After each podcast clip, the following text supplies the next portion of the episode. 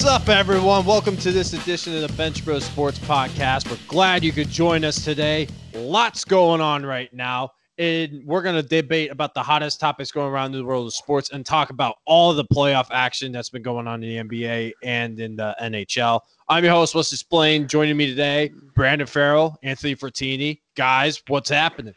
What's up? Boys, we're back. What's up? What's up? What's up it's y'all. This is the weekend. Pretty busy weekend, honestly. It's a good time. Went out for Yeah? uh, went out for Ed's birthday, and uh, we'll just leave it at that. What what what'd you do? Just strip club? What? no, no, that's nah. That stuff's not even open. I don't think. We uh, oh, you'll find one that's open. honestly probably you would.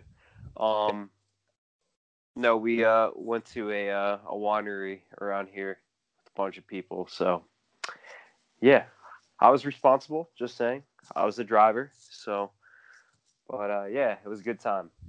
Look at Ant you being like flex. yeah, right.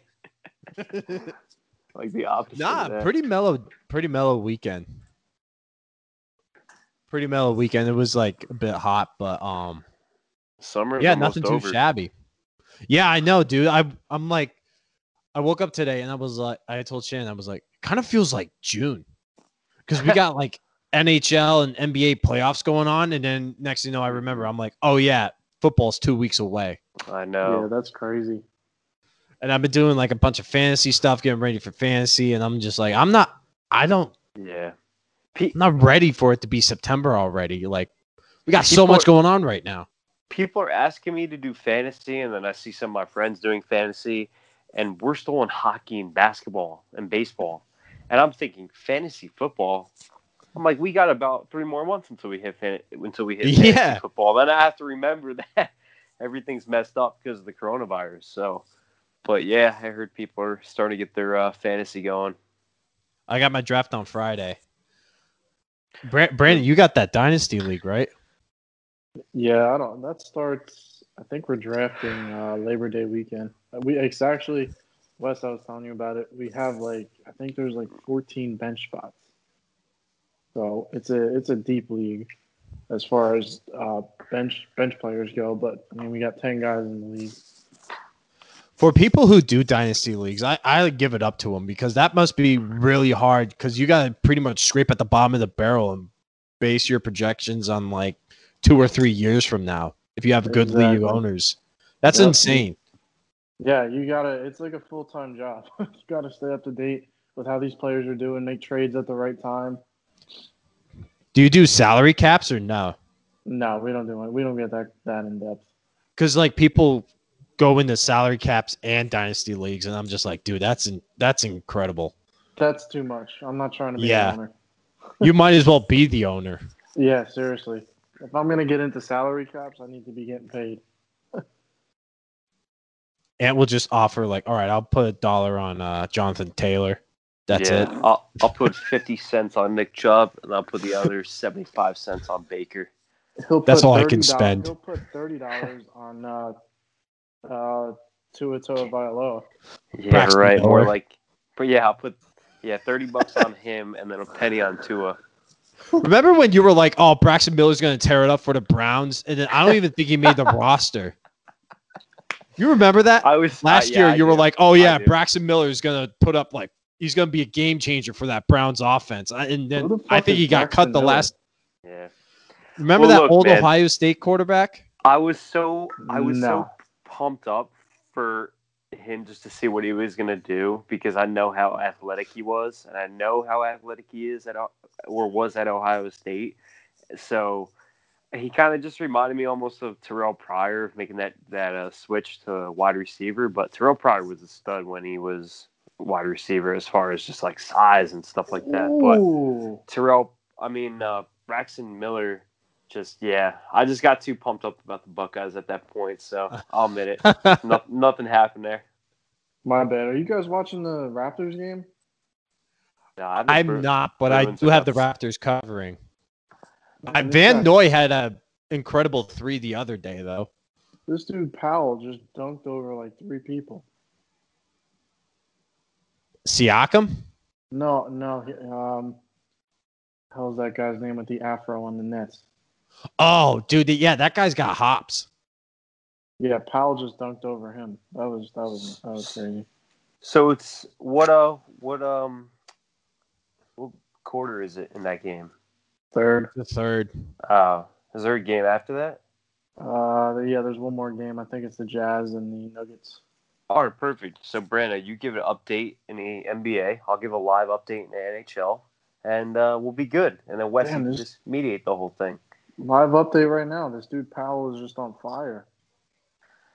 Bruins and Lightning are in the middle of national anthem, so that's where. While they're those guys are uh, getting ready to watch hockey and uh, Brand's watching basketball, I'll go through uh, some fantasy sport ad read right now.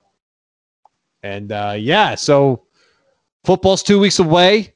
NBA's in full swing with the playoffs. MLB is obviously full swing in the season. So go ahead over to Thrive Fantasy and get some daily fantasy in and try to make some money. So Thrive Fantasy is a daily fantasy sport app for player props. Each prop has a fantasy point total associated with the over under based on likelihood to occur. The more points uh, selected a selection is worth, the riskier it is. Bet on your favorite players or players you would think that will have an exceptional game from the top leagues of the NFL, NBA, MLB, and more. Rack up most points to win any kind of prize pools that they will have. Dustin Johnson absolutely shredded it up in the PGA today. So they got golf pools and, and any kind of pools. So download the app and visit thrivefantasysports.com or go to the bottom of the page of our website at benchbrosports.com and use the promo code benchbros to receive a $20 bonus for your first deposit of $20 or more. That's promo code benchbros. So best of luck and have fun. Go visit Thrive Fantasy and use promo code benchbros. Dustin Johnson today, boys. Dude. Thirty under. He finished one point 11 strokes. plus earnings. Yeah, 11 strokes ahead of the next guy. Eleven of the next guy. I think he's the number one golfer now. 30 under. Incredible. Um, but the thing is, I forgot who it was. Maybe Matt Kuchar. I don't remember who it was exactly, but somebody said, if I'm playing against Dustin Johnson, I just want to go out there and increase my bank account. I don't really care about winning. Did you see that? I don't Yeah. know exactly who it was. I mean, Dustin Johnson has been on a tear this year. Yeah, some people just get hot streaks, man. Look at Brooks Koepka is not even in here, and he was tearing it up. Well, Pretty he um, about that. well, no, he he didn't even play his hamstring issue I thought I thought it was his knee. or knee or whatever. Yeah, Mhm. he's out of the U.S. Open, Yeah, I know. which sucks. So I'll go with the NBA first, since we did the NHL first last week. If you listen to our NBA podcast, it wasn't really we kind of jinxed everybody, but the 76ers got swept by the Boston Celtics. Uh, Celtics absolutely dominated, and the 76ers looked like they didn't even show up. Um, LeBron James has been on a tear. He had 36 or 38 points last night as the Lakers have just been dominating the Portland Trailblazers ever since game one. And Luka Doncic has been on fire for this Mavericks team going up against the Clippers. Luka had a triple double today of a 40 point triple double and ended up hitting the game winner to make that series two to two. Uh, some other key series, the Jazz are outballing the Denver Nuggets. Um, that game is later tonight, game four. Raptors are trying to finish out uh, Brooklyn Nets today. That game is on right now. Milwaukee Bucks have been surging too ever since game one. Uh, I think they beat the Magic by 30 points yesterday, and Giannis has been doing incredible things. So, Brandon, your thoughts so far on the playoffs, round one? I know we kind of Um, jinxed everybody, and uh, Clippers have been falling off, the Blazers have been falling off. So, what, what, what can we say, and what can't we say? Yeah, we definitely jinxed everybody, but I do think the safe thing to say right at this moment now is that the Nets are going to get swept. Uh, the Raptors are going to move on. Um, Philly got swept. I mean, kind of, kind of just like I figured. Philly didn't show up. Um, they shouldn't even came. Um, I think the Jazz are going to move on. They're going to take care of the Nuggets in the next few games. But as far as the the series that I'm watching right now, the the Lakers and the Blazers, I still have faith in the Blazers. I mean, I'm not going to give up faith. I mean, LeBron and AD have kind of woken up a little bit, but I still have faith in the Blazers, man. I'd really like to see the Blazers put the put the Lakers out in the first round. Yeah, the Lakers in game two finally gave AD the ball, and AD finally figured out that he was seven feet tall and could just dunk over everybody. That's what it that's what it was. Whiteside was just no match for you. Or um Nurkic. And then LeBron finally scored a game 3. Like Mhm. In order to win against all these teams is that they need those two guys to be the dominant factor. that's the reason they signed them. Dude, I don't know what Danny Green has just been a ghost too, and we get, we're gonna get into somebody else too when it comes to uh, no show in the playoffs. But uh, it seems like Danny Green is just gonna be like a role player from now on. Like he's never gonna get the ball. He just keeps missing shots, and this was not the Danny Green we saw in Toronto. Well, they signed Danny Green to be the three point shooter that he is, and he hasn't. He just hasn't done that. I, I don't know if he's like keeps getting like manicures in that bubble that keeps throwing him off with the hangnails. I don't know. It's been really bad, but I think Dam- Damian Lillard is going to try to play. He did dislocate his left index finger, and that's not his shooting hand, so it shouldn't really affect him that much. I don't think, but I think he I can mean- still play. I think he'll be all right. Yeah, it's on it's on his uh holding hand. Is that what it's called? A holding hand? I'm not really caught up on my basketball like knowledge. Well, as long as it's not a shooting hand. Yeah, the it's like the non-shooting hand. Well, that that would have been better.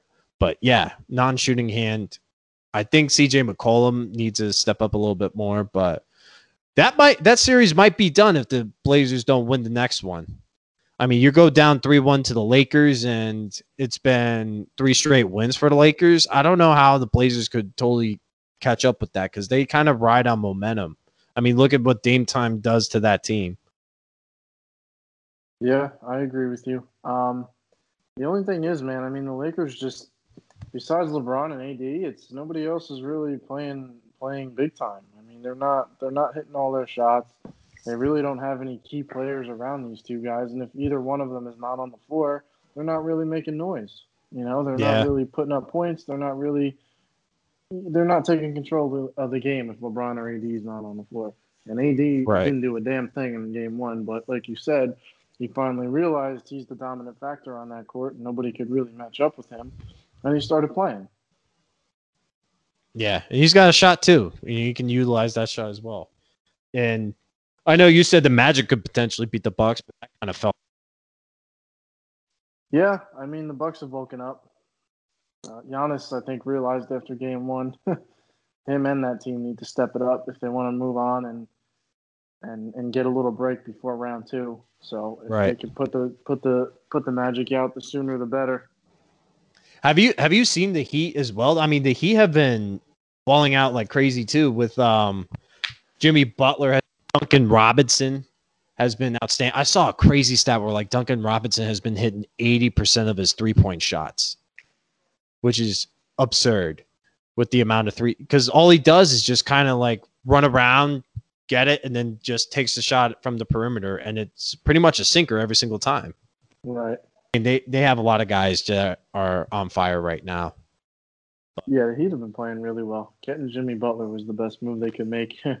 and Hassan Whiteside goes from the Heat, um, which ha- haven't been contenders.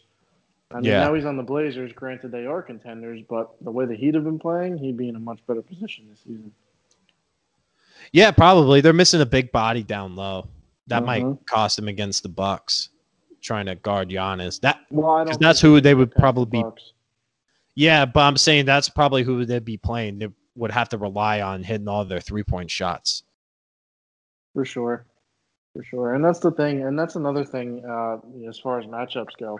I mean, the Pacers are a really good team. And I think if the Pacers would have matched up against the Celtics, um, it would have, I think the, I, I don't know, man. That would have been, I think that would have been a six or seven game series.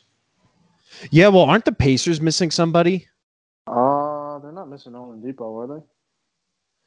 Nah, he's been playing. I think I Um, think it's um ah man, who is it? It's one of the Euro guys.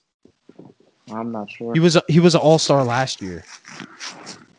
Ah man, I gotta look. 'Cause that's gonna bother me now. But yeah, I mean, Toronto and Boston will match up because they're it's two and three. So, so Dra no Dragic plays for the Heat. Dragic has been playing good too for the Heat, but who I I forget who it is. But anyway, yeah, it just seems like they're missing a like they're a good team. The Pacers are. It just seems like they're missing like a nice piece down low. That's how they were last season too. They they were a good team, but they're just missing something. Yeah.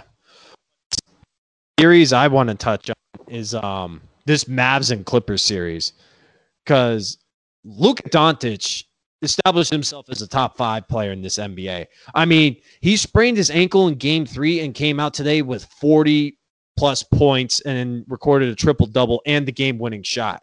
He has been outstanding. He's been taking on Kawhi, Lou Williams, uh, Patrick Beverley on in one on ones, and he's just been going around guys, getting to the rim, pulling up with the uh, back step shot, and then hitting deep from three. I mean, he has been amazing. And I said this on Twitter the Mavs are going to be in three or four years. They're going to win a championship if they're able to keep Kristaps Porzingis, which I think he's a free agent this year. Tim Hardaway has been playing great. Seth Curry has been a great addition for them. I mean, this Mavs team has a great piece in Luka Doncic. Luka Doncic to be a championship contender right now. They're giving the championship favorites a run for their money. They definitely have a chance. I mean, I don't know about this year, but like, I mean, the way Luka played this game and the way the Mavericks even came out in the end of this game to get it into overtime, I, I don't think that they're going to get past round one. I don't think they're going to make it past the Clippers this season. But I do agree with you as far as them being a contender within the next few years. Um, they have plenty of talent. If they added one or two more pieces, to Be a Bit Granted, they- deeper they- bench. yeah, for sure. And granted, I mean, Porzingis has been battling injuries for most of the season. Yeah, he didn't play today. I think he went out um, earlier.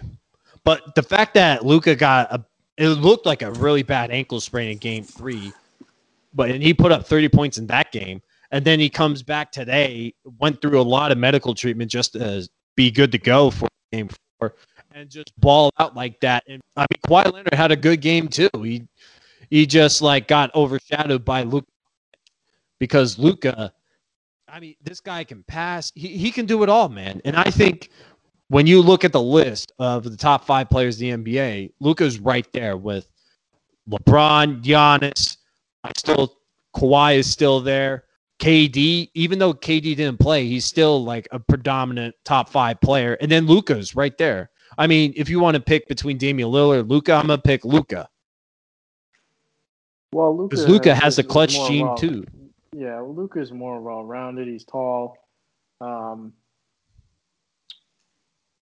ah, man, I don't know. I, I mean, I don't know about top five. Um, as we're talking for the season, for sure. I'm But- talking right now. Yeah, like right, like right now. If you were to do a ranking based off of like the 2020 season prior, Luka's top five to me. Well, yeah. I Uh, mean, the AD's gotten. Show up. I mean, Luka shows up every single game he plays, and when he gets hurt, he comes right back. Yeah, I mean, look at where he's gotten the Mavericks already. Yeah, and he's a tough guy too. He'll go up against anybody. Well, he's come. He, he came from. He came from a European league, man. I mean, they they they. This is that's not the NBA. it's a it's a tough That's league. that's more close to the NHL for basketball references right there. the Exactly, Euro yeah. leagues. exactly. and that's why he's so tough. Yeah, and he shined, and I don't know how Paul George got the playoff P nickname, but dude, he he's been awful. Yeah, I, mean, he, he he came out a little bit last season. You know, he was in the MVP running, and now this season, it's it's it hasn't been the same. I mean, I think he was definitely a good piece to get with Kawhi, especially how with with the rest of their pieces that they have and how deep their bench is. But if Paul George wants to wants to be one of the best or one of the greats, he's got to have an MVP like season every year. Almost, he's got to be Harden like. He's got to be like a James Harden. James Harden plays MVP like every season. Like, and as the Clippers' number two guy, you got to be able to hit anything. I mean, NBA Twitter is just roasting Paul George, calling him Pandemic P, like all these incredible nicknames, disappointment P. Like, I don't even know how he got playoff P. He hasn't won a championship yet, has he? No, oh. no. He- Exactly. he- So what? he doesn't have a I don't remember one playoff moment from Paul George besides maybe one game winner when he was in Indiana. Well, I mean, you could get a nickname and it could stick. It doesn't mean that's like you know you're doing it all the time. What what's the score of the Raptors game? I know Oh. the Raptors have been kind of getting Right now, it's 104 to 83, and it's only the third quarter. Oh man.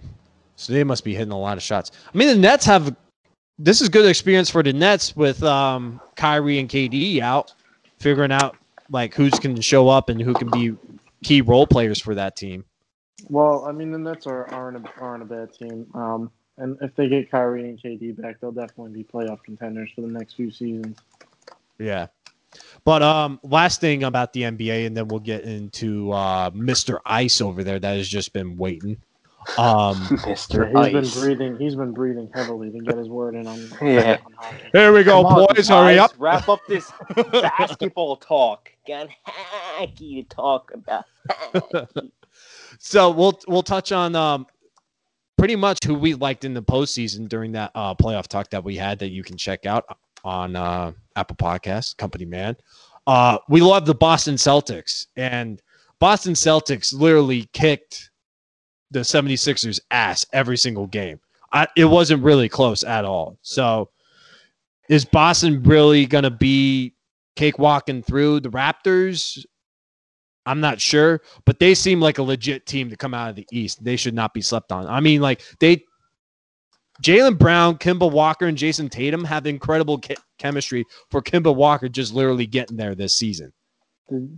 The, Celtics and the Raptors are definitely going to meet in the Eastern Conference Finals, but it's it's going to be a seven game series. Well, they will have to meet next round because they're the higher seeds, and if Milwaukee wins, then Milwaukee oh, will get the Milwaukee. yeah, which sucks because that would be an awesome uh, Eastern Conference Finals. But the way Boston has just been playing, like they're so they're so great when it comes to chemistry right now, and they can pretty much hit shots anywhere. Jayson Tatum has been outstanding too. Kemba Walker, I think, had a 30 point game. And they just absolutely took advantage of this 76ers team who didn't look like they wanted to be there. It looked like they were really confused at times. And it seems like that was the last co- um, game for Brett Brown coaching for the 76ers. I feel like he's going to get most of the blame. But what do you think as a fellow 76ers fan? I think the same. I think Brett Brown's time is up. Um, if if they were going to make their their push for the finals, it was going to be last year. I mean, they had all the pieces for it. And when they went out and got Horford um, and Josh Johnson or Josh Richardson this season, they didn't they didn't bring anything to the table for the Sixers. And Tobias Harris wasn't the same player that he was last year. Since he came over from the Clippers, he hasn't been the same player. Um, I mean, they had pretty much the Eastern Conference All Star team together last year with Simmons and Bede, uh, Harris. Um, who else am I missing on that team last year? Oh, JJ? JJ Redick. Yeah, they had they had all the pieces. If it wasn't for, again, I'm going to go back to this Kawhi game-winning shot. I mean, obviously that was nothing but luck. Hitting that shot, fading away in the corner with Joel Embiid all over you. That was nothing but luck. I still think Philly should have won that game and should have moved on. And I think they should have made a push for the finals. But seeing the way that they're going now, I think they're going to start rebuilding again. They're going to get a new coach, and they're going to start building around Embiid and Simmons. They're just now they need to figure out the pieces to the puzzle again. I feel like it's more than just the head coach. I feel like the general manager's got to be checked out. See, like, what are you going to do with him? Are you going to keep him? I don't know what the general manager's name, but I mean, you need shooters on that team. That's what it comes down to. Because Embiid, he can hit from downtown, but he's not going to be your predominant three point shooter. Ben Simmons still can't hit a jumper. I mean, he'll hit against like a scrimmage Chinese team that he did this year, but until he gets a jump shot, he, he's pretty much only one force guy. You only got to worry about him passing the ball, driving the lane, and putting it up. That's it on offense. So I feel like they're going to have to rebuild that roster just to fit around those two guys. And if you want to keep one of those two guys, I mean, who knows? Maybe they'll want to trade some of those guys for maybe another big time piece. Maybe trade away Embiid if they can, because it seems like they want to keep Ben Simmons. I kind of disagree. Me and you both were like, we, you should trade Ben Simmons last year for probably like a big time draft pick or whatever. But it's like Ben Simmons is going to be their guy. Yeah, I, I would definitely not want to keep Ben Simmons, and I'd much rather have Embiid. Embiid's a more well-rounded player. He's got a jump shot. He's a big body. He can drive the lane. He makes great defensive plays. Um, and again, I think they should have got rid of Simmons and kept Butler. And we it shows in the way Butler's been playing this year for the for the Heat. Yeah. Can you blame Butler though for going to Miami from Philadelphia? I mean, nobody I wants mean- to play in Philadelphia. Yeah. I mean, they have a great culture, but again, nobody wants to play. I mean, yeah, you'd rather be in Miami than Philly, but you know, who wants to play for? Uh, I don't know. I'm trying to think of a team in the middle of nowhere. Minnesota. I mean, that's where Jimmy Butler was before to Philly.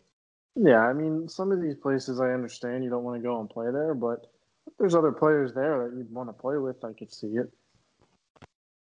But Jimmy Butler is the guy in Miami now. What's that dude's name from Philly? Um, Joel Embiid. Yeah. Joel Embiid. Is that the dude you guys said has no jump shot?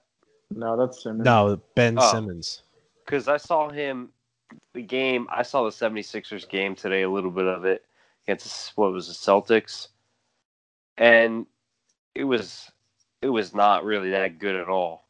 They they're were leaving guys. a good team. they were leaving.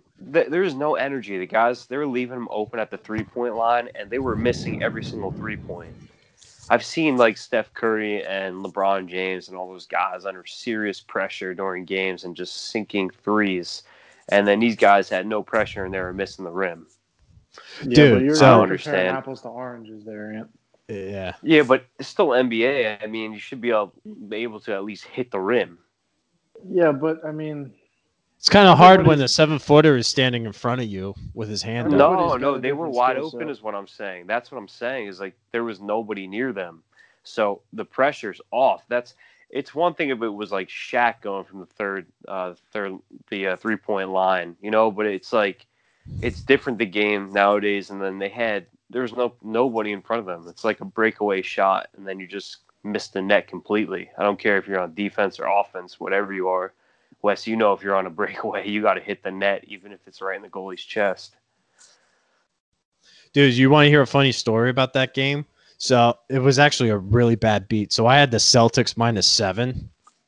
They were covering the whole entire game, and then the last second, like Sixers were like down by eight or whatever, and then they get fouled, hit hit it, and it's like they're the Celtics are up by seven. So I'm like, okay, I can push then, or I'll get my money back or whatever. And then freaking Joel Embiid with like one second left, just like puts up a shot and then freaking drills it. And I'm like, oh my God, I just lost. Yeah. With the dumbass three point shot that didn't make a difference in the game at all. Sports betting, man. It's tough. It's like, oh, Jesus Christ. They, the Celtics were covering the whole game. They definitely looked like the better team. And I don't watch basketball Yeah. much, but they definitely looked like the better team. Especially when I saw they were up 3 0 in the series. Yeah, they swept them. That's, I'm excited for this Bruins Lightning uh, Bruins Lightning game right now. This is going to be really good. Would you want Mr. Pucks or Mr. Ice? Uh, let's do Pucksy. Uh, Poxy. let's do Mr. Yeah, sure. We'll do Mr. Pucks. So we're into the second round of the NHL playoffs. Playoffs. so Boston ended up winning their series against Carolina in a five-game series. Um, Andrei Svechnikov was a big blow to them. Um, they weren't really able, but all the games are pretty close. So, so much for the Carolina Hurricanes. My dark horse pick to go far. So Boston looks like they're back in full swing. They won that series. Capitals got blasted by the Islanders. They did win a game though, so we didn't get swept. Thank goodness. It did cost Todd uh, Reirden his job. Islanders won that series four to one. The Lightning won an incredible series against the Blue Jackets. Blue Jackets blew a three to one lead against the Tampa Bay Lightning.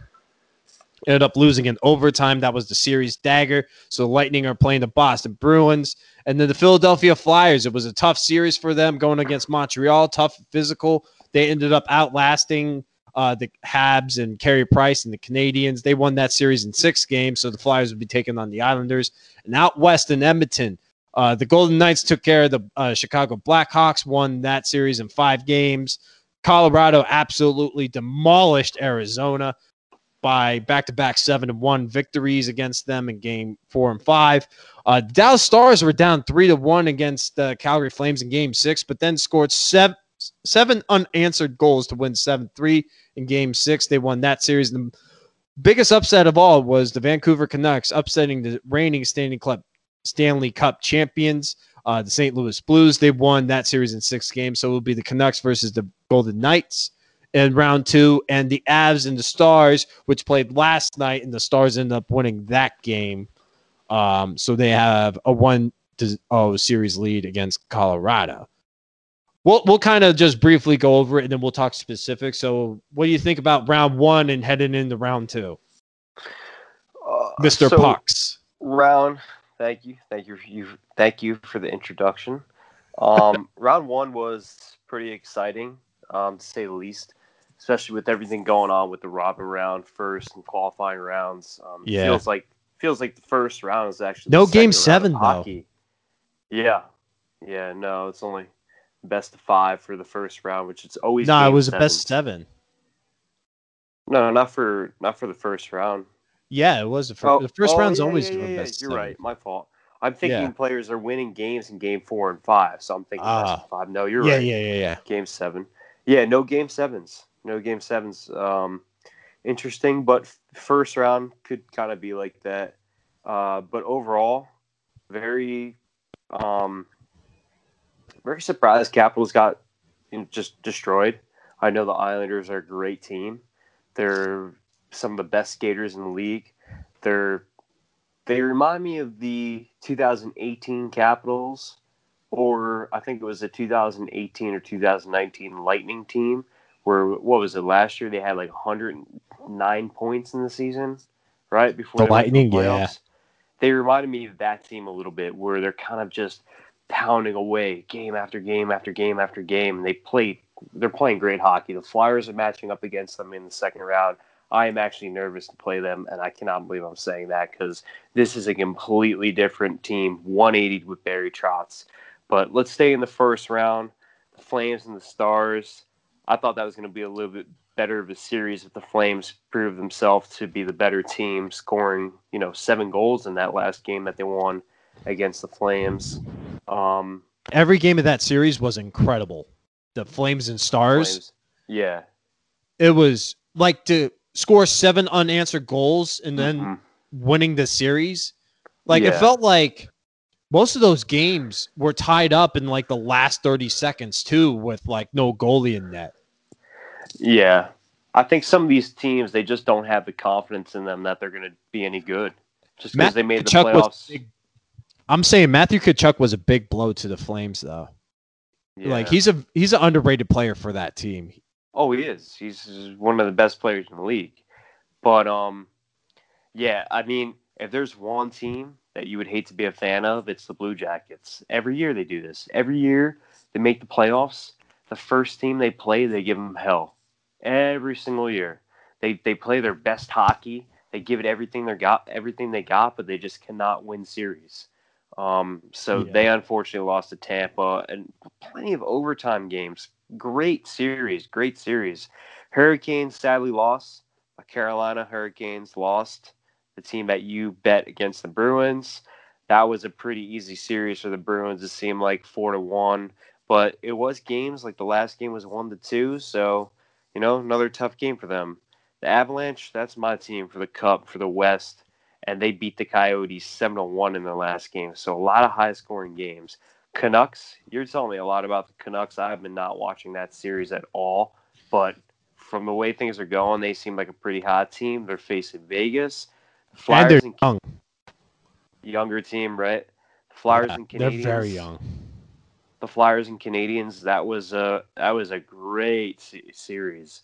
that reminded me a lot of like the 1970s hockey between those two types of teams where Oh teams yeah. where it was just brutal, brutal. Like some of the things, some of the plays that were happening, and some of the penalties. That you, some of the old time guys used to say, "I cannot believe we're getting away with these things." Because they were just killing each other out there. It wasn't even hockey at some point. It was just kill the guy with the puck, and it was brutal. That's literally how like '70s, '60s hockey were, was uh, back then, and we saw a little bit of that between these two teams, and it was exciting. Not maybe the most safe for the players, of course. You know, bloody mouths and all this. Yeah, Gallagher stuff. broke his jaw. literally broke his jaw for a cross check. But super exciting series.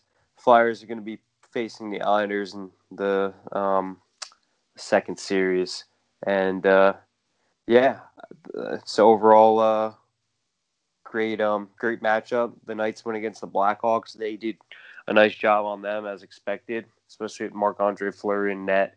Um, you know, he, he's a true leader for that team. He wants to win. He said he wants to win. That's the only thing he's worried about is helping his team win. So well, he's not even playing. It's Robin Lehner getting the start. Right. I, I guess I meant to see him just meant to say having him on the Yeah, he's a doing a great job Not being on the, the bench. Yeah, Yeah. he's doing a great job Mhm. being like the- in that backup role. Exactly, and he's actually better off at, as being the backup because I think the guys really respect him. They know how lighthearted he is, but they know that what he's been through and how many cups he's held, and you, you look at that and you just realize you have that leadership on your team, and it helps out tremendously.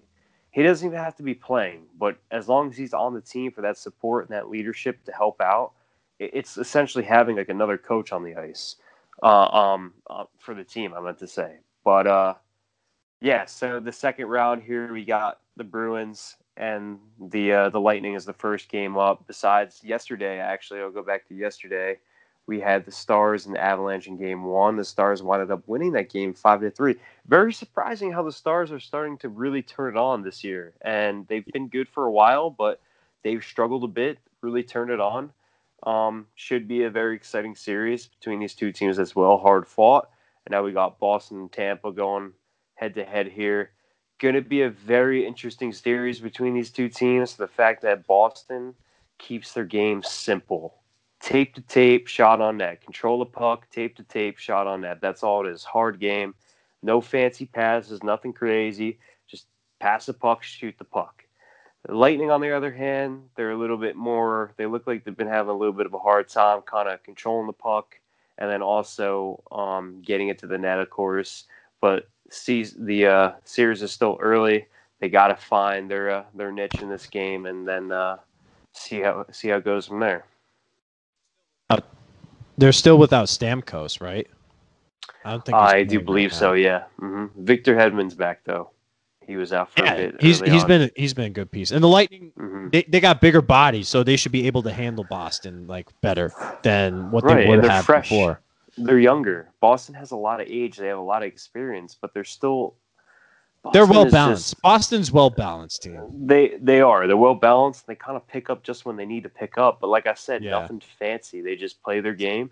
They play a hard game. They get the puck. They shoot it on net, and that's it. There is no. I think that series is going seven. I think that series is definitely going seven games. I mean, they're they're really well. Halak has been really good in net for the Bruins with Rask being out. Yeah, I, I think the Bruins will take this series. Honestly, if everyone stays healthy, I can't see the Bruins losing this. Although I am kind of, I wouldn't say against the Bruins, but I just don't think they have the juice. But they still have Chara. They still have um, Bergeron. Bergeron, They still have yeah. Marchand, and I mean these are guys that just- Pastrnak, man, you gotta give Pastrnak Pastrnak, credit too. Pasta, pasta, Pasta. pasta, and McAvoy. I mean, It's they Duncan just Charlie cold brew. Coyle, Coyle. They just have a very well balanced team with um, a great coach, and it's just it, it's hard to play Boston. It is hard to play this team, and the Tampa Bay Lightning is very talented, but I th- just think they have a hard time using their talent. They just don't look very. They just don't look smooth this year. They usually look very smooth, tape to tape, just like I said, the Bruins were scoring the puck constantly, and they just don't look like they have that. Ed- they look like they lost that edge, almost like the Blues lost the edge, their edge this year. But it's still early. We'll have to see what happens. Yeah. uh, I'll just say something about that series. Vafsy has been outstanding in that for Tampa. That's pretty coming much why. Coming down to goaltending. Yeah, he, has been amazing going up against Korpisalo in that previous series. I mean, Korpisalo has been awesome. Blue Jackets, man, they didn't have a lot of expectations this year for being a playoff team, but hats off to them. And Tortorella's got to be the coach of the year for that team. That team performed really well, way beyond expectations. That is the hardest working team in the NHL Yeah, playoffs. And- playoffs. You, yeah, you got Foligno, you got Seth Jones, you got a lot of Cam Atkinson, you got a lot of good pieces there, and they got a lot of room in the cap to go out and get a couple Mhm. more guys. And then also Korpisalo proved himself to be a legit goaltender, and you got two great ba- like two great backups with Elvis Merzlikins and Korpisalo between the pipes. That team's go- not going away. They're pretty good. It's a great. oh, what a save by you Oh my that? gosh, yeah. awesome save on like almost a breakaway. But That's what yeah, I mean. Vavsy right there. The uh, great patience, right? Let the let Yeah. the shooter make the move first, and then the goalie goes second. Once the goalie goes, it's game over. But yeah, I mean, the the Blue Jackets could have not got a better fit for John Tortorella to be their coach because that team is literally what he is a maniac that's um, all gas, no brakes. And it shows. I mean, they gave it to the, the Lightning, although they wound up only winning one game, but five overtimes, one overtime. You know, that's two games out of the five they played that it went to a brutal overtime. So I give it to them. Yeah, and um, they're, they're going to get another off season, I think, to make that work. But um, I'll say much about this about Vegas. Vegas is deep. They're a deep team, man. And Corey Crawford played really well for that series too. He was pretty much standing on top of his head. The Blackhawks have good combination of young guys with vets now, so they'll kind of ride that for a team that was kind of not expecting much. Um, Canucks, I mean, they just ran the Blues into the ground. They're a really fast team, and it seemed like the Blues were kind of tired. I mean, going to the Cup and then going this year, having a good year, and then taking a lot off, and then coming back into the bubble. It takes it takes a lot for uh, a team playing that much hockey. That's why And- I kind of really don't understand how the Blackhawks and the Penguins, two of the most iconic teams in past 20 years in the NHL, have been able to win back to back cups. Yeah, I know the Penguins did. I'm pretty sure the and Boston to be a contender pretty much every year. Mhm, mhm. That's a different story though. Contender versus Cup champ, no Stanley Yeah, Cup that's true. champion. That's I understand completely what you're saying, and I I am uh, totally on board with you with that because it's hard. It's very hard for these teams to make playoffs. I mean, look at the Caps playoffs. last year. They were pretty tired in Game Seven and overtime Mhm. going against Carolina. It just felt like they kind of dragged out. Yeah, Oh, is Kucherov going to get this? just- Oh no. Boston just scored Oh, one sh- minute and eight seconds in the first remaining. let me say this about my Capitals. They they pretty much got their asses handed to them against the Islanders. The Islanders pretty much swarmed their top players. I mean, that's how the Islanders are going to play.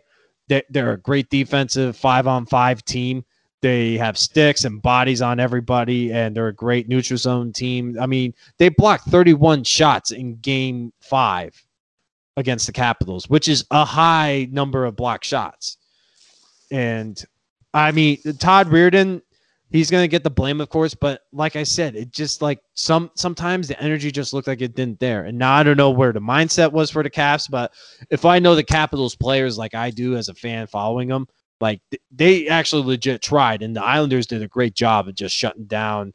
Uh, what the Mhm. Capitals wanted to do best. It was it was really good Islanders compared to like poor Caps. If people was- want to go with that route, It was simply put that the Islanders created more opportunities for themselves that gave them better chances, therefore they Yeah. won. That's really simply it. That's literally how they played their game. That's how they won their games. They drove the puck to the net every chance they could. They kind of killed them with speed. I think they figured out exactly, um, you know, how conditioned and how quick the Capitals really are, and then they use that to their advantage. And then they they really that's I think really what what gave them that series win against the Capitals. Yeah. Now, like you said it, what's it's going to happen is leaders and coaches and the captains take more of the share fair of uh, of blame than anybody else in the team does, no matter what the situation is, because you're you are the top guy. You you know Yep. you're the top guy. All eyes on you. That's just the way it goes. Um, obviously, if someone messes up, it's understood, and you know you you take your uh, you take your blame and you move on. But the captains, the assistant captains, the coaches, they're it's going to be all eyes on them. So unfortunate for Todd, but always in always a possibility. He'll get a job for him as somewhere. well. I mean, look at how many guys got fired this year. I think that was like Mhm. what eight or nine guys, and right now the Caps job looks like it's the best job on the market. I mean, there's guys like Peter Laviolette out there, uh, Gerard Gallant.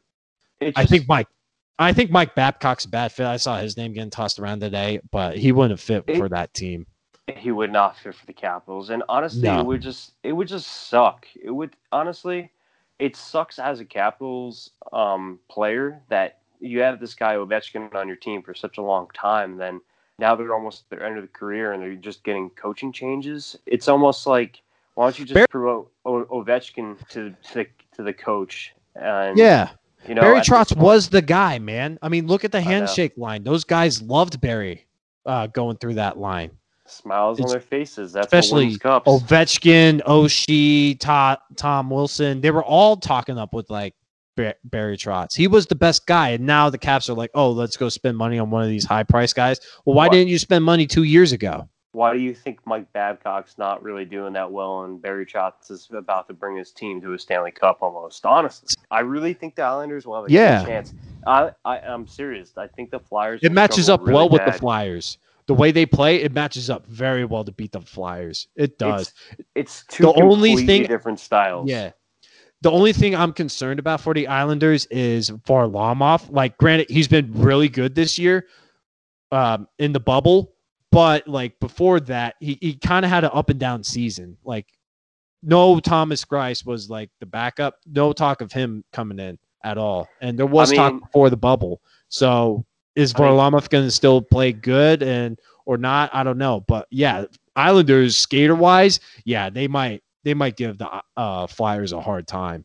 And I mean, Carter Hart is the only goalie that's having back to back shutouts in a playoff game. So, I mean, that's another guy you really got to be able to shoot the puck well against and really find out Yeah. his weaknesses if he even has any. Because honestly, not just being a Flyers fan, he this guy is playing so well. I have not seen a goalie play for the Flyers like this in a long time. That was a great uh, one-on-one matchup between Price and Hart. Man, I mean, those Mhm. guys were Big incredible. big respect for each other. Price played great. Price got very lucky on a lot of saves, but I mean, a save is a save. They both played great hockey. Um, it just comes down to uh, persistence, and the uh, the Flyers were just more pers- persistent. They really wanted. They know how hot they were this year, and they're just. Did you see the one crazy Carey Price stat for that series that he allowed 11 goals and six of them were like off his own team's Deflections. deflections? Like that's a that's incredibly bad luck. that sucks. Yeah, But sometimes you need luck to win playoff games. I mean, look at the history of lucky teams in all leagues. The NBA with the Kawhi shot, NFL with like the um the David Tyree catch. You need luck to go your way in order to win championships. And you know, Yeah, luck you really- sometimes isn't on your favor. yeah, you honestly really do. It really, really, really does come down to a lot of luck in uh, in big time games. Oh, I'll say this for um round two as sections. I'll go with Tampa um in seven. I'll go with the Avs in six. Dallas has found their offense somehow, and it's incredible. Joe Pavelski has been a great addition for that team. hmm Um, but I still think the Avs got a they have a incredible offense. And they got good guys in their defense. It's just Grubauer's the question in net, and he got hurt last game. I I think, but I don't know how how that's going to go forward. They got Francouz in net too as his backup, so I don't know if Grub Gruby's going to make it all the way through. But I'll go with the Avs. I'll go with Vegas. And that game, that game against the Canucks, that series is just going to be fast-paced hockey all the time. Yeah, that's typical West old school West Coast hockey. Dude, it's just yeah. gonna be it's gonna be watch those games. yeah. Watch those games. They're going to be awesome. Hmm That series And- is gonna be crazy. Yeah, and as far as the yeah, as far as the Islanders and the Flyers, This is I- I know- seven. I I'll be know. Philly like hates me when it comes to my Flyers predictions, but I, I gotta go with the Islanders too. They're playing great hockey, and Matt Barzal has been scoring incredible goals. Well, Barzal you, is awesome. I'll give you my honest opinion of how these teams are gonna stack up. So the Yeah, Islanders have the better skating, but the Flyers just seem to have the puck stick to their um, their stick the most. So the only way the Islanders are going to win is if they can control the puck more than the Flyers. They have got to take the, they got to take the puck away from the Flyers because yeah, when the Flyers have the puck and Ivan Por- Provorov is behind that net behind Carter Hart and he starts up the play, you're almost guaranteed that there's going to be something going to happen for the Flyers, whether it's a face-off draw on their offensive zone or a goal, deflection, drawing a penalty, whatever it is, something is going to happen for the Flyers that's going to be in their benefits. So, first off, the Islanders want to win, take the puck away from them, and then they can go from there. The Flyers need to win by staying conditioned against this team because the Islanders can skate, Barzal, and they have a lot of good talent on that team as well. So the Flyers got to make sure they're well rested, well hydrated. They got to make sure they're eating right, recovering right, because this Islanders team is going to pound Mhm. away. I don't think so much physically, but I think just with speed and and uh, you know sticks and block checking- shots, and Yeah, Forecheck. cha- they're a good forechecking team, dude. They're awesome. So the Flyers got to find their find their speed, but as far as tape to tape with the Flyers, they know how to cycle the puck very very well. So who knows? Game one may go to the Islanders because of their speed. Game two may go to the Flyers because of their stick handling and their skills. Who who knows what's really going to happen? Are any players going to get hurt? Where there's going to be you know missing pieces in the team? How are the goalies going to match up against? Is one goalie going to be more mentally fatigued than the other and shaken up? You know, you never know what's really going to happen. Yeah. But that's my prediction for those two teams. One key note though is like the Islanders are a great five v five team. If they go in the box and they got to be on the penalty kill, I mean the Caps had out of all eight goals they scored in that series, five of them were on the power play. And I know Philly's power play has been really bad so far. Like they haven't found any momentum. I think they only scored one on like 31 power plays. They need to step it up because that's how the Islanders um, are vulnerable on the power play. Well, the, the Flyers' power play has actually been very well. They scored when they got a. I saw major- one one for 31 though as a stat. They only scored one power play goal from what I saw. I don't know about that because they scored two back to back against the Canadiens On the on the major, right? On the Yeah. major, yeah, they scored two back to back right away, and that's where I'm going back to that cycling. Is they just know how to get the they. You're stronger as a team, simply put, and you saw with your Washington Capitals Stanley Cup team. Mhm. they the Flyers have that this year, and I'm I'm a little afraid for any team that has to play them. Although the Islanders are quicker, but the Flyers have that special, unique team bonding this year, is where the puck is just going from flyer to flyer to flyer to in the net, and there has not been any other team that I've seen do this. Um, yes, it's somewhat comparable, but I really think the Flyers are doing it the best this year. So I would have to go honestly, probably game seven, Philadelphia Flyers. Well, the Flyers in their uh, regular season matchups against the Islanders, the Islanders won all four games, so might might be a great series. I'm gonna say it's a great, it's gonna be a great series. Game one is gonna be very interesting. That is tomorrow Mhm. night, right? Yes, Yeah. that will be that's tomorrow. All right, uh, some NFL news. Earl Thomas had a hell of a freaking weekend. So did the Ravens. Uh, he got into an altercation with a teammate that ended up uh, him getting sent home by Baltimore, and Baltimore said they had enough, and so they released Earl Thomas this uh, morning at eleven o'clock, I think it was, and it was because of the altercation uh, he had on Friday. So his time in Baltimore has come to an end. Um, it was for personal conduct reasons, so that's going to hurt uh, his pay for a little bit. from the Baltimore side. Teams interested. It seems like the Cowboys are on top of things and they're trying to get a deal done. Uh, nothing yet has been announced, but it seems like the Cowboys are the most likely landing spot for Earl Thomas. I don't know if you guys caught that story about Earl, but Earl's had a hell of a 2020. So, um, what say you? What was the altercation yeah. and what was the um I guess he got into a fist fight with the safety for like some stupid read that ended up going for a touchdown. and then he got sent home. They cut him today for personal conduct reasons. It's going to kind of hurt his uh, pay from Baltimore. I think the NFLPA is getting ready to file a grievance against it, but it's from what the team says, so that way they don't have to owe him five or ten million dollars or something like that. So we got into a fight at practice. Yeah. Huh. Well, I think so. Teams interested is Cowboys. Yeah, they they need secondary help. They need secondary help, and you know the Cowboys and the Raiders are always willing to help out the team, the guy that no other team wants to pick up because they seem to be a problem. Right. What about I mean, you? We Ant? all remember. We all remember Earl Thomas giving the finger when he got carted off the field in Seattle. Giving the bird to the yeah, birds. I don't know, man. Just stop doing this stuff. You know my thought. Get out there, play your game, stay humble, work hard, help your team win, be a good person, and then that's it. You don't need to give the middle finger to people that essentially don't even matter to you in that sense and fight somebody and lose your job over it. It's just people are letting their emotions get in their in the way. I mean, look at Antonio Brown. We can go over this topic that we've been going over for such a long time.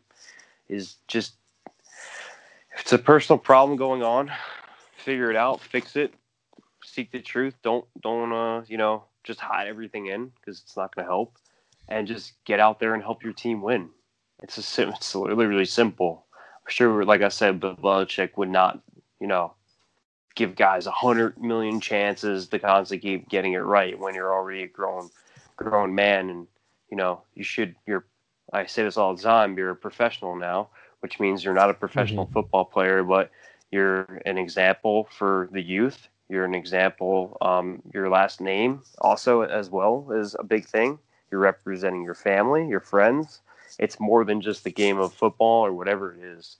It's it's just simply you need to keep your head down, stay humble, work hard, and then just keep doing that.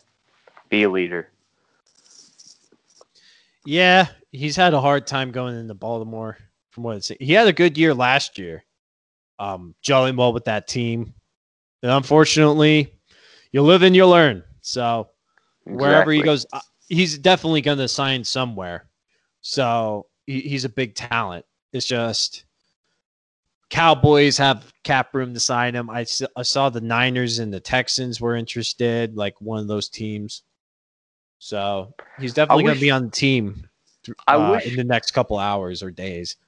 I wish guys would get drafted to teams by which in which they think they'd be a good fit for with by the people.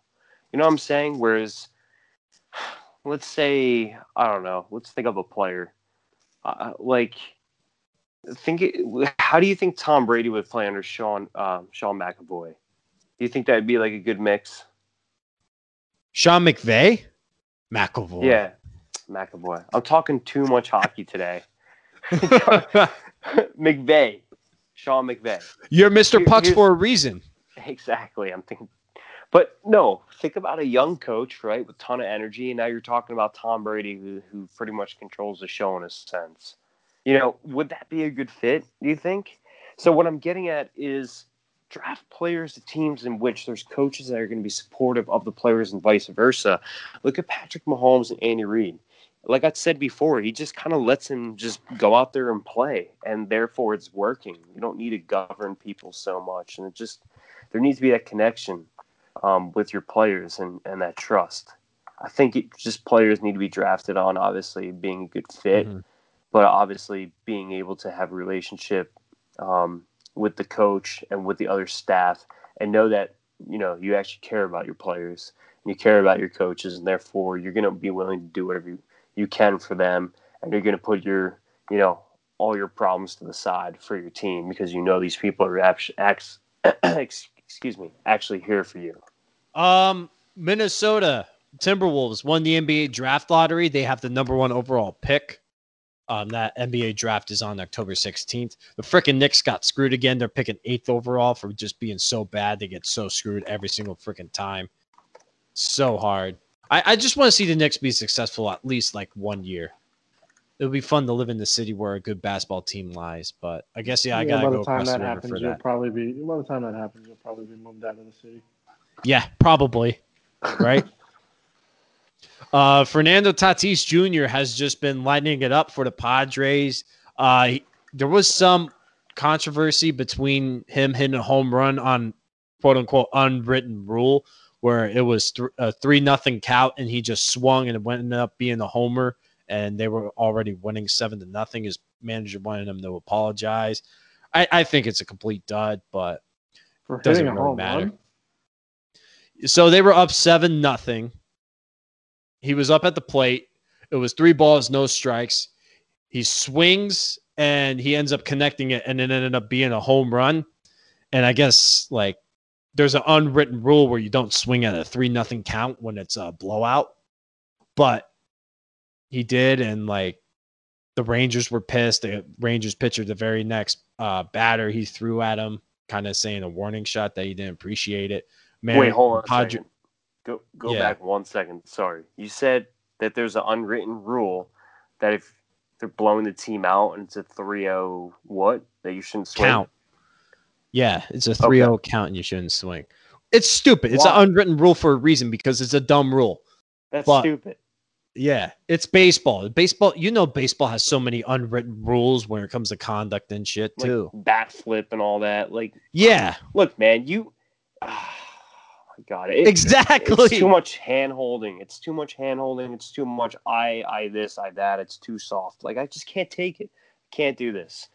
No hockey team or whatever football team is ever going to be like, you know, I think I think we're good. I think uh, I think we scored enough goals. I uh, I think we should stop playing. I think uh, everybody should go on the bench and drink a lot of water. And uh, yeah, just let the time run out. I think there's like a, a right and wrong way of doing things, you know. And and if you're losing by 15 runs, then let it show that your team sucks and they should actually try to work a little bit harder or let it be an eye opener to say, you know, we got to start let's learn from this and let's let's turn this thing around instead of saying, "Oh, don't hit hit the ball." Like why are you pitching then? Just don't pitch. yeah, Yeah. that's that's that's it's the, that's pretty that's pretty stupid. I'd be like, what do you what do you want me to apologize for? Your team sucking? Baseball is built on analytics. Say he swings, he strikes out. Like it kind of hurts when it comes to contract negotiations or whatever his stats.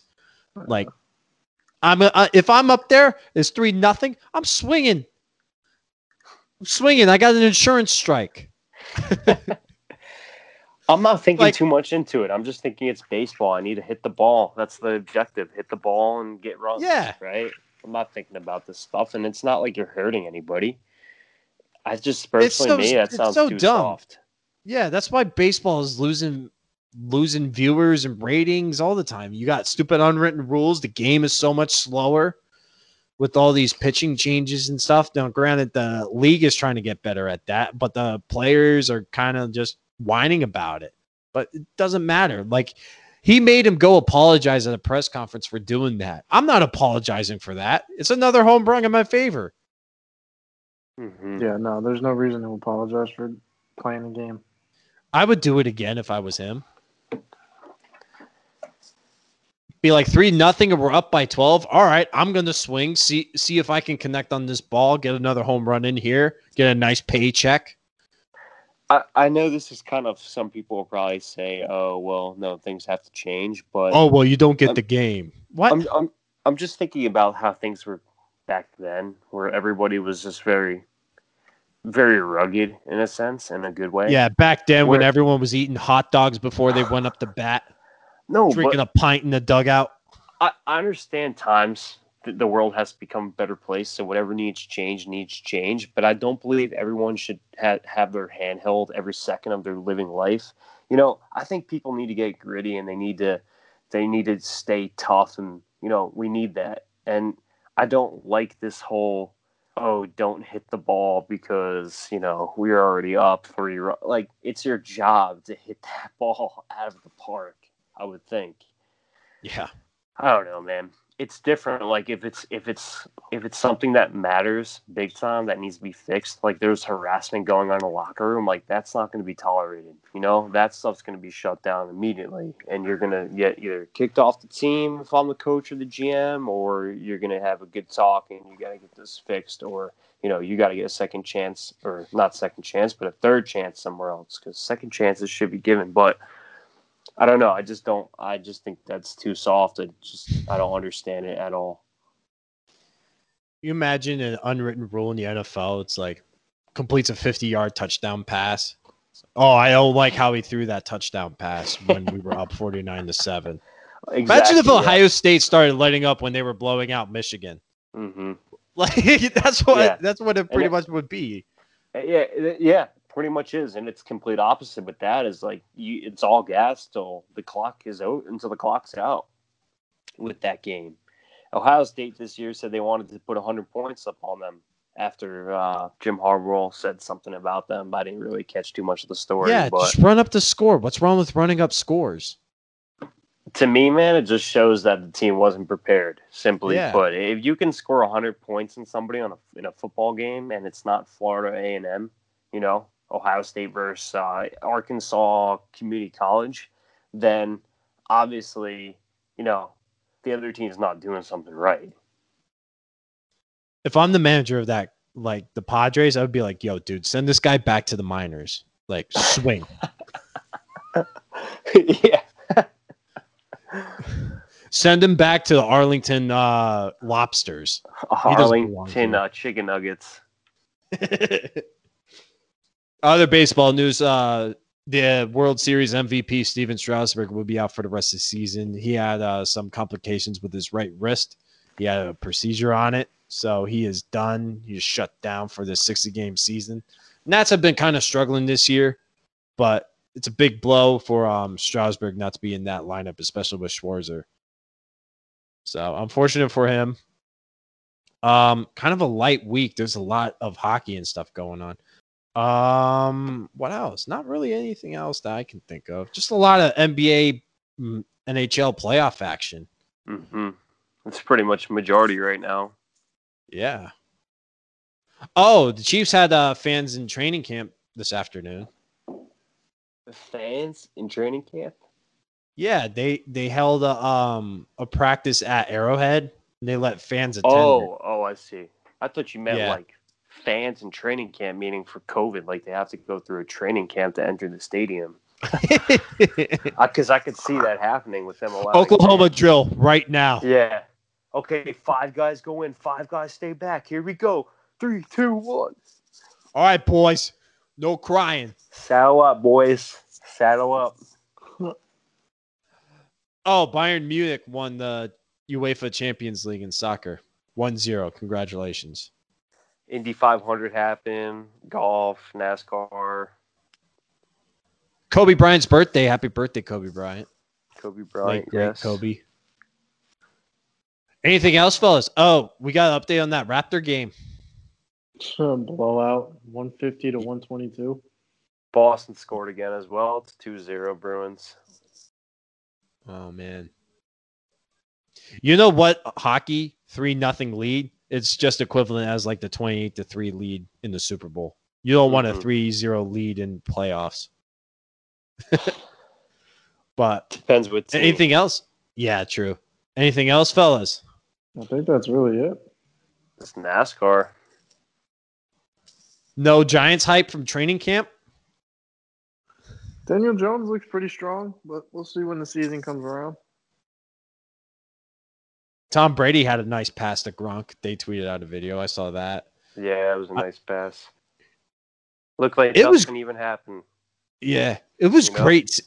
It's great seeing like all these teams like tweeting out like videos of them at training camp. Man, I I love it when football season's right around the corner because it literally is one of those sports where every single fan base feels like they have a chance of winning the Super Bowl. Besides, if you're a Jaguars fan, but yeah, Or Jets fan. or Jets. Or NASCAR. What's up? Or NASCAR. Pastrnak had an absolute good goal right there. All right. Go for it, Mr. Pucks. All right. Off to Trailerville. Mr. You're Pucks right. is on the racetrack. We're currently on the racetrack. Oh, one thing I wanted to mention actually, the track broke today. Did you see that? what? The racetrack broke. Do you mean the racetrack broke? Like Like the asphalt melted? the asphalt broke. Like it literally broke. Like they had to bring tools out and fix it. oh, I so a don't know pothole? Uh, I don't even know if it was a pothole. It was like a big crack. I don't know what Oh. happened to it, but they literally had to stop the uh, the race, red flag, and repair the repair the road. But then they picked back up at Dover International Speedway in Delaware. 311 laps, a lot of laps, but it's only a mile each lap. So, um, cool video we also posted to our page today about um, the inside look on NASCAR drivers and the G-force they go through, and you know how mental, mentally tough they have to stay throughout that race the whole time, how exhausting it is. That's pretty interesting. So we posted that. You can check that out. But today's winner today, no surprise again, if it's not the number nine car, or it's or if it's Denny Hamlin, it's Kevin Harvick in first place. Martin Truex Jr. climbing back up at second place. Jimmie Johnson actually third place. And I always like to give the fourth and fifth uh, standing as well, which is William Byron, one of your dad's favorites, and then Alex Bowman, number 88 car, number five. So that is that for NASCAR. The day before at Dover, Denny Hamlin took that. Truex came in second, and then Kyle Busch came in third, followed by Kevin Harvick and Chase Elliott. And then next week, we're at Daytona. This is going to be an exciting race. It's a nice nighttime race, obviously at Daytona International Speedway, one of the best tracks in NASCAR. 7:30 NBC, 160 laps, 2.5 miles each lap. It's a long track, always an exciting one. And our defending champ is Justin Haley. I've never heard of this guy, but uh, yeah. So stay tuned. You don't you don't have any uh, Indy 500 breakdown? Nah, I didn't really catch that. What? Didn't really see much of that. No, I thought you you were the guy that took care of that. right? Trailerville covers everything racing though. Nah, Right? Not, I was on Bassmaster. They had Bassmasters Elite on today, so I was watching that. Oh yeah, was on Trailerville definitely ESPN. covers Bassmasters. Yeah, They, I, I forgot John that Cox, part. John Cox had the most fish weighing at the most weight. What do you catch? Bass, dude. what do you think Well, it's Bassmaster? how- Nah, I'm asking how big, dude. Oh, I don't know. I didn't get to see him fish. I was watching two other guys fish. Boy You were watching. They were doing a side by side. Yo, That's how they brown trout can get massive. Brown trouts can get huge. They could get like John 20 to 30 pounds. I I'm don't know. serious. It's like John Cox Fishing Elite Bassmaster 2019 Open Season, but I, I don't know. I don't know what uh what size it was, but I don't know. I was watching a little bit of it though. Couldn't report too much. Yeah, Montana. You could pull out a brown trout and it could be like 15 to 20 pounds.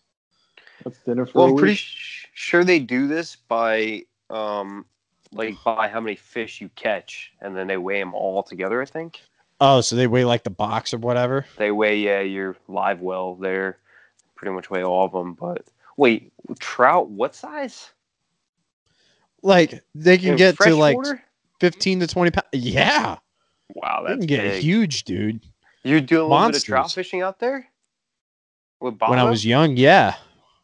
Yeah, you could find a lot of good fish out there, man. Walleye, like like rainbow trout. rainbow, brown. Brown Oh, ones are the the biggest one ones.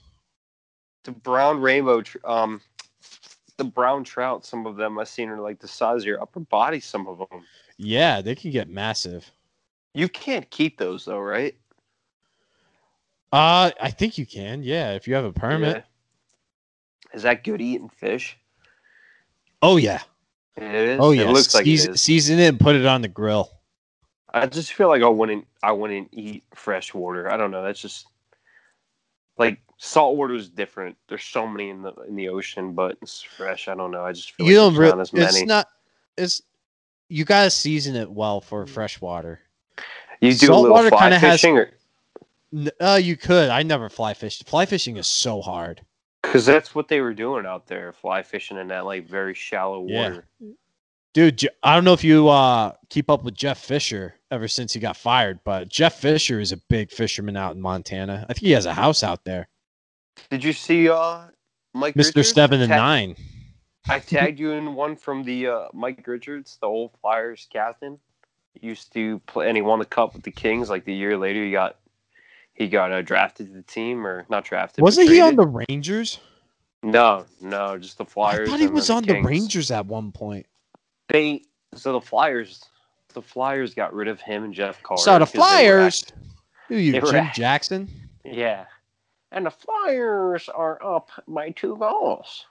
How about it? So the? Flyers are on the power play by That's Papa weird. John's. That's literally. And the Flyers scored for a taste of Tastykakes. Or what a case of Tastykakes. Yeah. Anyways. Yeah, I don't know. I never did fly fishing, so It's so hard. yeah. It takes a lot of practice, I gotta say that. Because you're you're fishing in the shallow creek. hmm So There were a couple dudes fly fishing down in Carolina when I was there on a golf course. We were me and my buddy Carolina. yeah, we were golfing on a golf course. There's these two dudes on the opposite. They were both like buddies. They were with each other, like older guys. But one, this was like during sundown or uh, sunset. There was two dudes on the opposite side of the lake, one on one side, one on the other, and they were fly fishing in a lake. It was like a pretty decent sized lake, but it was on a golf course. You don't, don't do know. it in a lake. They, that's where they were doing it. It's kind of like a free for all More for there. like it's more for like creeks and rivers Mhm. fly fish. exactly, yeah, like Because the water really flows. shallow- yeah, really shallow water. Yeah. Mhm. Oh, did you see that Mike Trout card? Yeah. Sold for like three million dollars. It's incredible. Yeah. I actually had somebody buy your card, I think, for like four point two million at Bloom, but I don't know where that card's at now. Why didn't you make me sign it? I would have I signed it. It saw- would have been a lot I- more. me and Brandon signed it and we sent it out. I signed your first name, you signed your last. And sold for like what, four point five mil? If you- if you're listening, let us know. We want to know who has that card. Bloom rookie card. yeah, Wes, Freshman Wesley- card. freshman card. Yeah, you have like a natty daddy helmet. Yeah, like the sports card industry. How It's does insane. That sell for so much. I don't understand the value of that. What's it? Or whatever. Help me understand the value of sports cards. Sports memorabilia, dude. I don't know. Especially But it's just a baseball cards. of- Baseball cards are incredible. It's not like it's constructed or anything like a car. A Rolls Royce is pretty much handmade. I understand Yeah. why it's expensive, but it's a piece of paper with your picture on it.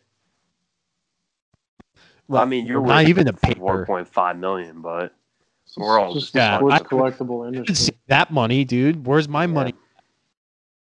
Yeah, me and Brand, me and Brando were like below average guys out here. This guy's sitting on four point five million on a rookie card. What is it? Your uh, elementary, your Elementary elementary, school. uh, Yeah, Yeah. basketball. Your rookie card for that. On the backside of the um card, it says uh five points per game. No, me and Brandon year. had me and Brandon had to be on one card because we weren't good enough. So I was on on the front, and Brandon was on the back. That's funny. Cards, cards. Yeah, I have. Un- I don't understand it. I don't either. People but- go. People go nuts for it. There was another card. It was the Connor McDavid draft card or rookie card. And LeBron James sold rookie card too. a hundred thousand dollars or something. I don't know how much LeBron James one sold for. I'm sure a It lot. sold for like two point three million. That's insane. That's It had like a piece of the jersey cut out into it. It's- It was one of those cards. I have an Allen Iverson card. It's got like a piece of his jersey in it, but it's not his rookie card or anything. I actually have an Allen Iverson uh, high school jersey too. Are you still like the old AI 76ers jerseys? That logo? Mm, The black ones. They had like the basketball with the 76er. Oh, with This the said basketball going 76ers. through it. Yeah, and it was like ma- it looked like Sixers it. magic. Yeah, Yeah, those are those are cool jerseys. I like those too. like very original, old school. I wish. Yeah, now you just have style. Phila. You Yeah, just have Phila on the jersey. hmm yeah, or it wish they says would've kept that Sixers. Style. Doesn't it say Sixers? No, the I think it's just say Phila. Phila. Phila, and the red ones say Sixers. Oh, okay. If that's I don't know. I like the old one, 76ers. The NBA, they had the best throwback uniforms, man. I mean, like they they literally got great uniforms and switched it to like ugly ones, like the Utah Jazz ones with the mountain on it. They ended up switching it to what? It's like orange and like gradient red. It, it just Right doesn't look right. Yeah, they're they're wearing them right now. It looks like a fucking uh, summer popsicle. Red yeah, it looks like the yellow on Lion top. King opening. That's what it is. I think my favorite uniforms were the old Denver Nugget uniforms. Baby the- Oh, blue. with the uh no, with the rainbow ones, right? Not those. Um, Weren't they baby blue? Yeah, the baby blue ones. I think they had The them back mellow? in, like yeah, like the 05, 06. Oh yeah, yeah, yeah. I like those. And uh, Baby blue with the yellow, yeah. The Charlotte Hornet throwbacks I like too. Dude, I like the um what was it? Ah, Man, I can't think of it right now. The Raptor one is sick. Every time they bring those out, it's awesome. Yeah, I have a Vince Carter throwback. of purple ones. one with the Raptor on it. Yeah, that's the one I have. Yeah. There's just been so many good ones. Ah, Memphis. Charlotte I is like good. Memphis Oh, throwback Memphis. jerseys, Yeah, too, that's the what I was Grizzly thinking of. The Vancouver Grizzlies, the Mike Bibby era. Yeah, those are fucking nice. That should be their primary look. Now it's just like a weird, like navy and baby blue combo. Now Yeah, a lot of the jerseys are stupid. they are. Like Houston just says like H Town. Phoenix too. Phoenix used to have an awesome jersey. I That's- think uh, every team's throwback jersey. Every team has a nice throwback jersey. Honestly, like the- NHL Winter Classic ones. yeah, but like sometimes those ones can be like iffy. hmm Seattle Supersonics. Supersonics, yeah, Supersonics is awesome. Which now with the Seattle team for the NHL, you would think that the Supersonics are coming back soon, right? That would be cool. Yeah. In the climate change Amazon arena by Jeff Bezos. Yeah. Can't believe that Thanks, guy Jeff. owns that rink. He owns the arena, not just the rink. Well, the arena, obviously, is what I mean. I think it's just the naming rights. Oh, he don't own the team? No, some other dude. No, just yeah, just the arena. Oh, I thought he owned the team too. No. Attention, all athletes! If you what a transition, if you're looking to get some recognition into your athletic career, go to our what go to our website and check out Elite Junior Profiles. It's a platform where you can make an athletic profile for coaches searching for talent. Doesn't matter what sport you play, Elite Junior Profiles is here to help you get the recognition you need to get to the next level. Yeah. Any any last thoughts though? That was a good show. Killed about an hour and a half. Yeah, not really. I think you. Uh, I think we boy, we uh, we did a nice job. We go next week, and then we're a week away from football. Can't wait. Oh my gosh! Um, I We don't made think I'm through- gonna watch any football this year. Honestly, I'm oh so no, pissed. Big Ten. You're not even I'm gonna so watch pissed. SEC. the Pac-12, my Ducks, and the Big Ten, my Buckeyes, both canceled, and now the NFL. I don't look. We're bench bros. I used to love the NFL. I just, I just can't. I don't know. I just, I just don't have an interest in the NFL anymore. When I don't know. The game just NFL. changed. It was Braxton Miller just- that killed it for you. Yeah, Not really. just Brown squad. somebody had hopes and dreams and just died out. Disappointment, Braxton. You still got No, Big Twelve, ACC, and uh, SEC for right now.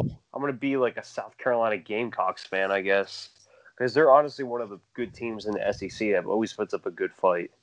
Gamecocks are like average. Yeah, but they put up a good fight against Bama.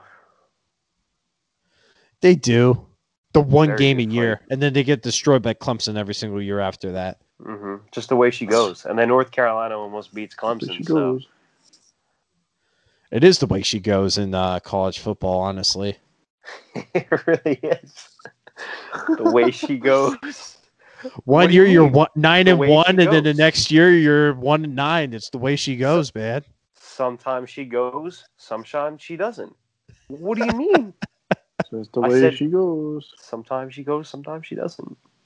If I was a shooter in the NBA, that would be my press conference every single time. If they were like, "Hey, how come you didn't hit that shot with uh, 20 seconds left?"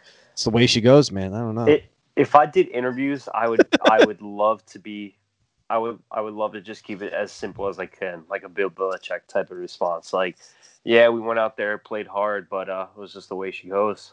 or like Tortorella, she's like, "Yeah, I agree." Is that how he does his interviews? yeah, go watch some of his press conferences. It's awesome. Uh. He's just like, "Well, what do you think?" yeah, I've heard him say that. Nick Saban, Nick Saban, where he's like, we just didn't get the ball. There's nothing we could have done. We didn't get the ball. You remember when it was between Jalen Hurts and uh, Tua, the controversy there, and I think he like blew up on Maria Taylor. She's great. like- She's like one of the best ESPN announcers, and he blew up on her. Yeah, he was like, "Well, I don't know. They both play great. They're gonna keep beat going, and I don't know why you keep asking me, but they're pretty awesome. So uh, I'm not gonna make a decision or tell you anything. So quit asking." That's literally how he talks. He's like, they're both good players. I don't know why you got to keep asking me. I come here, you ask me the same question, same questions every time. I'm, I'm telling you, I this is what it's about. We cannot. I we got to see how they both play. All right. Oh, brother. All right, guys, we're kind of rambling on.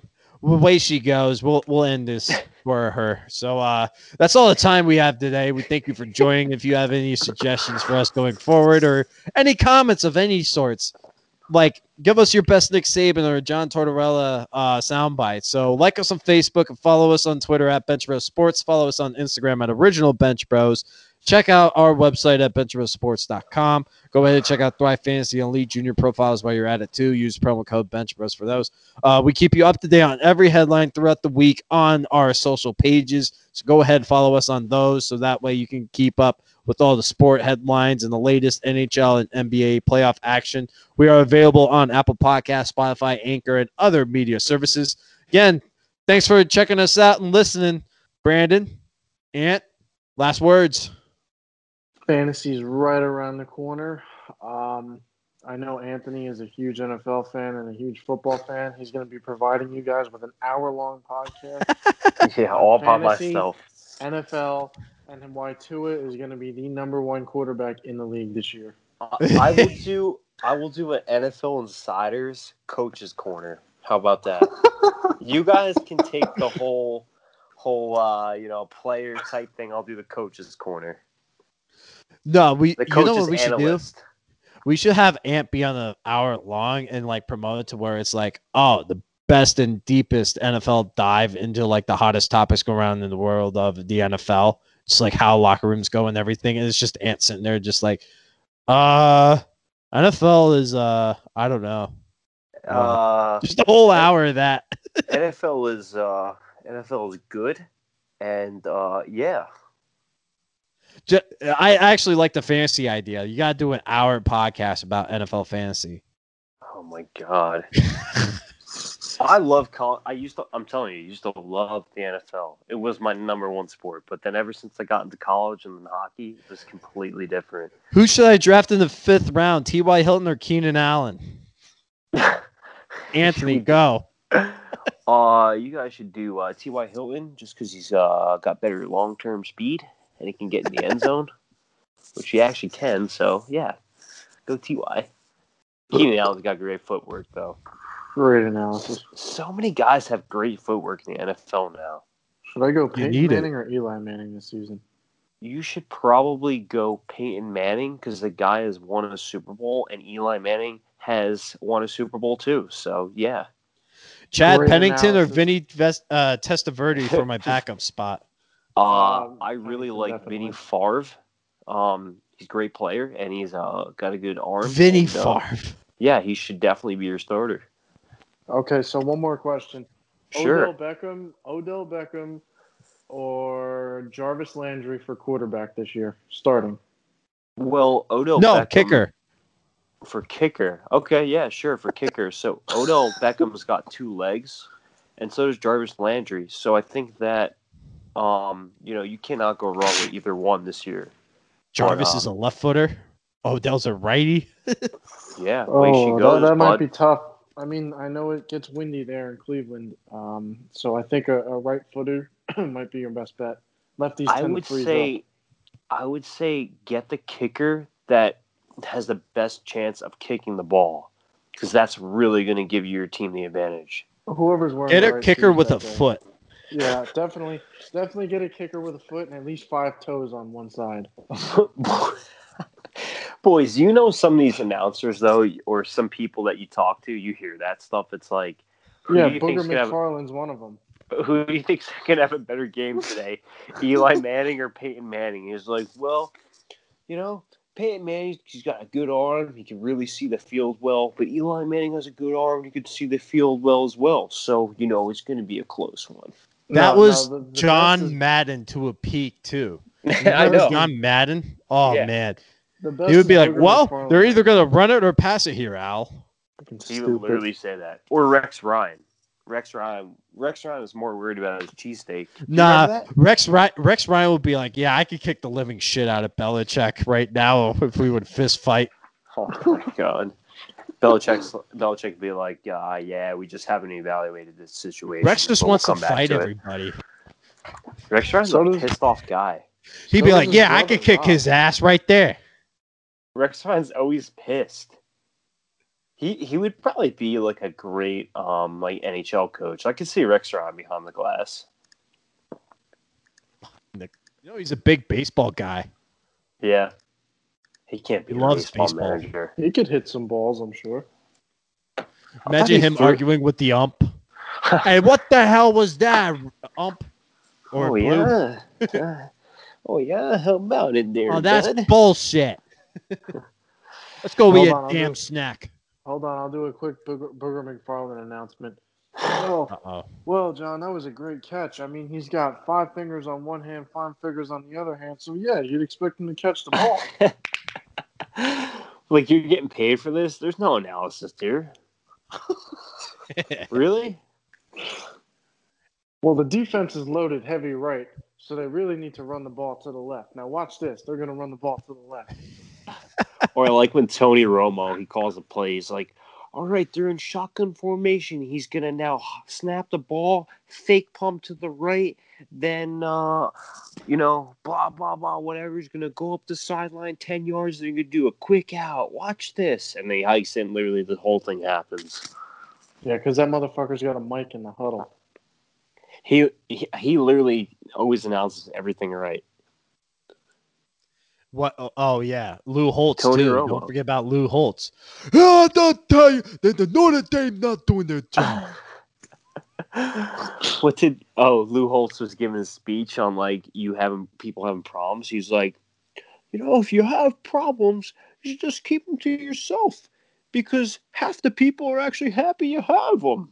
So you might as And well the not people- tell anybody you have them. All right, that was Brandon. That was Ant. We're gonna end on that note. That's the show. We'll see you later. We out.